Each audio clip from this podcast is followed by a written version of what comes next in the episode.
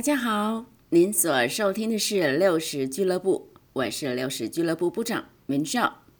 六十俱乐部主要是聊一些生活中的酸甜苦辣和内心里的冲突挣扎。今天是我们在恩爱夫妇当志工服饰的最后一天。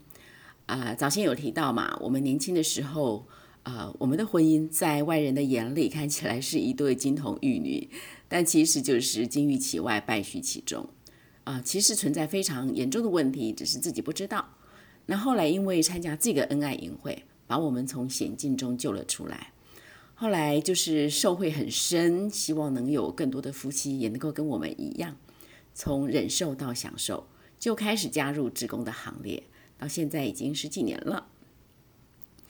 那这两天经过啊一连串的课程洗礼，到了昨天晚上，基本上该破的冰也破了。对于婚姻的美好也感受到了，所以呃，昨天晚上有一个情人晚宴的安排，其中有一个程序就是双人与主共舞。按照 SOP，这个是灯光全暗，啊，主要就是营造出可以让夫妻们相拥而舞的气氛。哎，可没想到哦，当我们把所有的灯光都关掉了，怪了，怎么空气还是很亮？后来发现，原来是有两只安全门的指示灯所造成的。哇，这可麻烦了！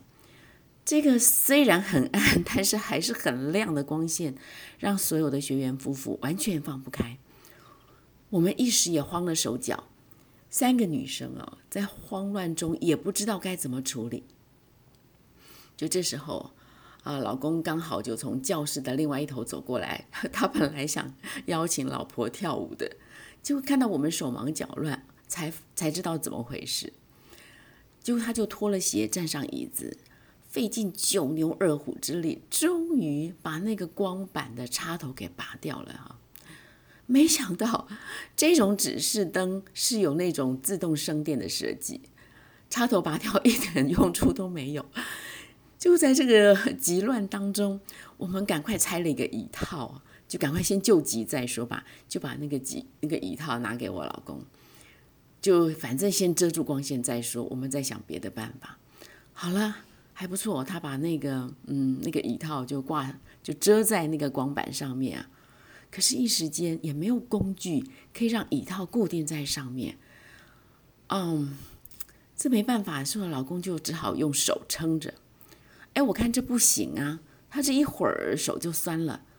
所以我也就脱了鞋，就站上椅子，想跟他换手，可他不肯，说他撑着没问题。我不肯，我要他去换手休息一下，但是他不同意。结果我们两个人就这么一人一手的挂在墙上，免得光线跑出来，坏了学员跳舞的气氛。好，在那个微微的光线中，我回头看着舞池里的双双对对。紧紧相拥相依偎，这一幕是我所熟悉的，因为在每一天的淫会里，这一刻总是如此浪漫，空气中流动着浓得化不开的甜蜜。只是我从来没有一次是从这个角度居高临下的看着每一对翩翩起舞。哦，我觉得好感动，觉得很神奇。这些年来，我就发现。原来夫妻两个人只要学会沟通技巧，有了正确的心态，如果两个人的心里都愿意为婚姻而努力的话，事实上冰冷的或者是无感的关系是可以找回起初的爱的。哦我觉得很奇妙。那按照课程设计呢，呃，大家就是可以有两支舞曲的时间。所以我们俩挂在墙上，我想再怎么撑也不过就是两支舞曲的时间而已，应该还好。就没想到昨天我们的主持夫妇不晓得为什么多加了一支曲子。当第三曲子滑出来的时候，我们俩一愣，四目交投，在黑暗中相视一笑。就他趁势偷亲了老婆一下。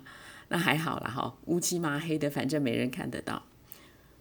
只是两个人在黑暗中挂在墙上，哎，我心里突然有一种爱的迫降的感觉，觉得很奇妙。嗯，我觉得，嗯，心里隐隐觉得，这位上帝好像正在做什么新巧的事。我就发现，原来这位上帝也很浪漫呢。啊，我真的常常觉得，这就是人生的铁律。当我们无所求的付出，啊，我们在付出的时候，如果不带条件，我就是甘心乐意，只想付出的时候。可是总是收回更多。当我们一心要为学员创造一个浪漫的时候，没想到自己也享受了私密的浪漫。付出的本身就是最快乐的，所谓的收获其实只是付出的副产品。亲爱的朋友们，不知道您同意吗？